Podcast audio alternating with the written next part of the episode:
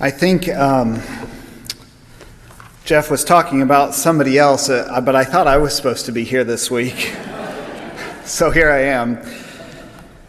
It is such a gift to be with you all today. I have admired Second Baptist Liberty for a long time and the work you do and the kind of church you are. And it's good to see some familiar faces um, of people that I have known and loved and haven't seen in a long time. Um, and I do want to say Happy Father's Day to any of those fathers out there and to any of you who have been like a father to someone who needed that. I've had the gift of being a dad now for about 15 years, and if you happen to have kids, then you know that days like this come along and it, it reminds you that uh, there are some people out there counting on you, and it reminds you that you're appreciated and it also sort of reminds you that you really could be a little bit better parent, right?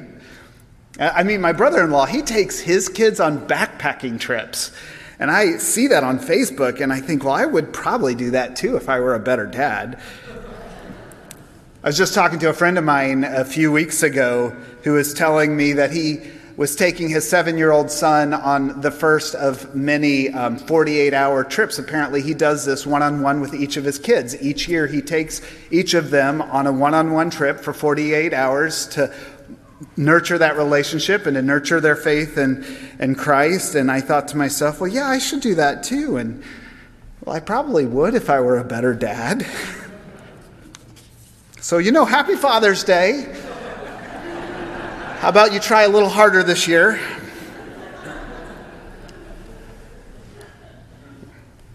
Let's also not forget that today is Juneteenth. And as long as we're talking about things we could do better, it's no secret that white Christianity in America needs to do better when it comes to racial justice and reconciliation. Our, our stream, our little stream of Christianity, we have blood on our hands, and there's still poison in the stream of Christianity that we live in.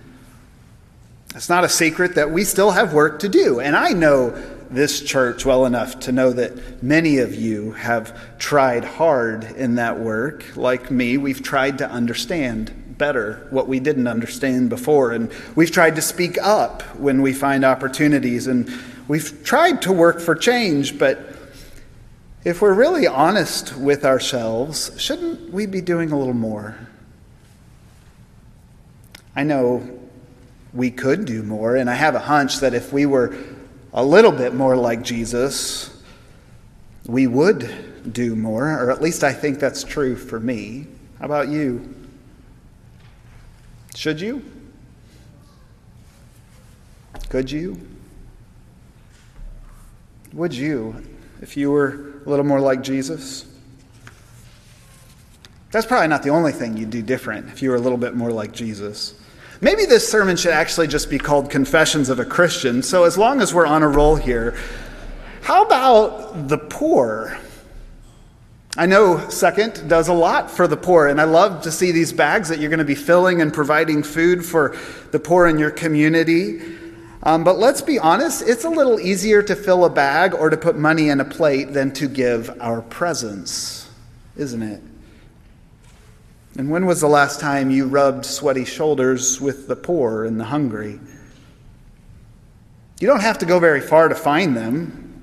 They're right outside our front doors here. I was doing a little reading this week and I found out that one in six of every households here in Kansas City live in poverty. One in six out of every household here in Kansas City. An article in the Kansas City Business Journal actually stated that about 12% in the Kansas City area, 12% of your population, including more than 50,000 children, are considered food insecure. And that was before inflation hit the supermarkets. 50,000 children here in your community. There are some hungry people right here, and we really should be doing more, right?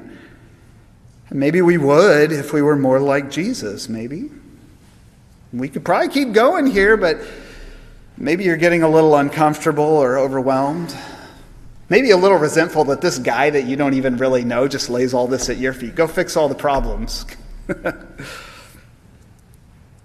I can't help but wonder if maybe that's a little bit how Jesus' disciples felt there in Acts chapter 6. You know, they were trying to put out all these fires in this gathering group of Jesus' followers coming to be known as the church. And they were trying to be faithful to Jesus' way, and they were trying to teach other people about Jesus' way. And from some points of view, they were actually doing a really great job. Things were going pretty well but not from everybody's point of view. You see, the non Jewish widows were not getting the same treatment as everyone else, and the disciples really should be doing more, don't you think? I, I mean, Jesus always had an eye for the outsiders, and these are widows we're talking about, and they are hungry and they're not getting taken care of. And if the disciples tried harder, they could do more to feed them, and they probably would too if they were more like Jesus. So people are complaining. And they are not wrong to be complaining. This is a real problem. Just like racism today is a real problem, and hunger is, and sometimes being a good parent is. The widows are getting neglected, and that's a serious problem in the life of the church. And the disciples should make sure the poor are taken care of, and, and these poor in particular, because remember, they're the ethnic minority in their church. It's the non Jewish widows that are neglected. And they should especially be paying attention to them, don't you think? I mean, come on, people. Let's get it done, right? Just make sure that while you're doing that, you are home in time for dinner, and you do take your kids on a backpacking trip every year, and try to be a little bit better spouse so you don't let that romance die, and make sure you're reading your Bible and praying every day. You are doing that right. And by the way, when was the last time you checked up on your aging parents? Oh, and don't forget to call your senators about that gun bill we're all hoping happens. And disciples, the widows are not getting treated fairly, and you're not doing anything about it. Don't you care? I thought you were supposed to be followers of Jesus. I, I, thought you were supposed to be our pastor. I thought you were a minister. Don't you care? Why aren't you doing more? yeah, I can't help but think the disciples maybe, maybe felt a little overwhelmed and, and even resentful at times. I can tell you from firsthand experience that when some of those emails float into your pastoral staff's inbox, they kind of have a right to feel a little resentful. So, just as a little side note, I can say this because I'm not your pastor. Be careful what expectations and what agendas you place at your pastor's feet. Be careful of what expectations and agendas you place at your church's feet. Be careful. You see, just because something is genuinely important, and it does need to be done, like making sure the widows are not going hungry, it doesn't necessarily make it your pastor's to do. And it doesn't even necessarily make it your congregation's primary thing to do. In fact, just because something is pressing and just because it is important does not necessarily make it even yours to do. Let me say that again because it's not the kind of thing that we hear in pulpits very often, but it might just be the most important thing that Acts 6 has to say to us this morning. Just because something is genuinely important and does need to happen does not necessarily make them yours to do. But at the same time, you also cannot neglect those things and just turn a blind eye. Both those things are true at the very same time. The disciples, they called together the whole community of disciples and said, Things do have to change the Hellenistic widows have to be treated fairly. We do have to feed them, but this is not ours to do. And in that moment, something starts to change in the room and in the church. It's this kind of change that happens when things begin to shift from confusion towards clarity, from misplaced expectations to right action. In the story, you'll actually notice that the whole spirit of the church shifts in these few verses from complaining about what is not getting done to a spirit of delight in what will be done. Verse 5 says that what they said pleased the whole community.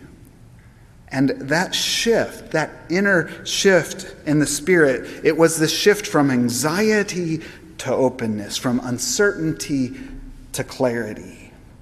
It's the kind of shift that happens in the soul of a person or even the soul of a whole community when we begin to move from frustration and blame to shared ownership and clear roles and life giving boundaries. It, it's a sign when that happens that the very Spirit of God is actually at work among us. You know, our brothers and our sisters in the Quaker tradition actually are really good at, at this kind of work, and they would describe this moment as a clearing happening, an opening happening. They might even say that there in Acts chapter 6, way opened before them. I love the way they use language. Way opens before them. Now, I know this summer you all are moving through the book of Acts and you're exploring questions around discernment and what it means to listen to and that sometimes elusive Spirit of God. And Acts is trying to remind us that one of the most important questions when it comes to discerning the movement of the divine Spirit is not just what needs to be done, but the question of what is mine to do and what is not mine to do in this particular season of my life, in this particular place and time, what is and what is not mine to do? Because there's so much I could do. And there's an endless supply of voices around me telling me what I should do, even an endless sound of a voice in my own head telling me what I could do and what I probably would be doing if I were really a better person. But as people who are committed to the way of Jesus, we are committed to being driven and drawn by the very Spirit of God as Jesus was. And Jesus surprised and disrupted those around him when he said yes to the needs around him. And sometimes Jesus even surprised and disrupted those around him when he said no. No, he said to the Gerasene demoniac just after he healed him, you cannot come with us. You have other work to do. No, he said when news came to him that Lazarus was dying, it is not my time to go. Martha later says, But you could have saved him. No, Jesus says to the crowds, I won't just give you another sign to make it more clear just because you want one. Remember, Jesus did not do everything and fix everything that needed to be done. He didn't get caught up in everybody else's agenda for his life. Instead, he allowed himself to be led by the Spirit of God. He was led to touch and to heal in ways that were often unexpected. And he was led to teach and to feed and to laugh and to celebrate in ways that were often unexpected. And he was led to pray and to struggle and to love and to weep and to friendship and into community. And eventually he was led to a garden where he prayed for strength and, and said, Father, take this cup from me, but not my will. Your will be done. Jesus was led by the Spirit, and it looked different at different points in his own life, and it looked different at different points, even in his own ministry. Leading, listening to the Spirit and being led by the Spirit, it, it means we have to listen for and, and learn to recognize what is ours to do and what is not ours to do. And there are a lot of spiritual practices that can help us with that. I can't cover them all today, or you would be here forever. Um, but I can tell you our story for Acts. It, it reminds us of at least a few things that we need to keep in mind. For starters, it does begin by setting some boundaries and getting clear about what is most important right now that we are being called to. You know, for the 12, they were being called to a particular kind of leadership in that moment. And they knew that meant they needed to spend extra time in prayer and study and teaching and reading. They needed to do that in order to fulfill what they were called to do. Knowing who you are and honoring your boundaries is essential. But that's not all. Remember, the 12 all answered the need together as one voice, one group of 12, which I think tells us something about the role of community and learning to listen for the Spirit. We're really bad about that as American Christians. We always think we've got to figure it out on our own, in my own little closet, in my own little life. We're not very good at drawing together and listening in community. But learning to do that is really essential.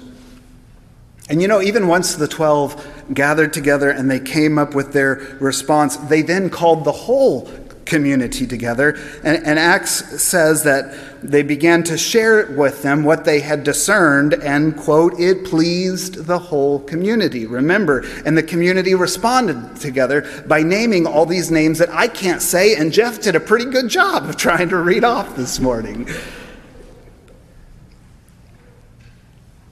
I should warn you, though, you, that listening to the Spirit's guidance, learning to recognize what is yours to do and what isn't yours to do, won't always please the whole community around you. Sure, some will understand, but some will not. And some may even be angry and resentful that you're not acting on their agenda for your life. But if you'll gather those around you who are willing to listen with an open heart, with an open body, open mind to your soul and what's stirring there in your heart and body and mind, then chances are you're going to be surprised what you'll hear. And some confusion that you're having in your life will give way to clarity, and joy and delight will start to seep in around you because together, you will have heard something profoundly true and beautiful and good. And it might not completely make sense at first, but when clearness and openness comes, it's a sign that you're on your way to discovering not what you should or could or would do if you're a better person, but you're actually on your way to discovering where the divine spirit that gave you life where the Holy One that created you and loves you and delights in you is leading you to now. Amen.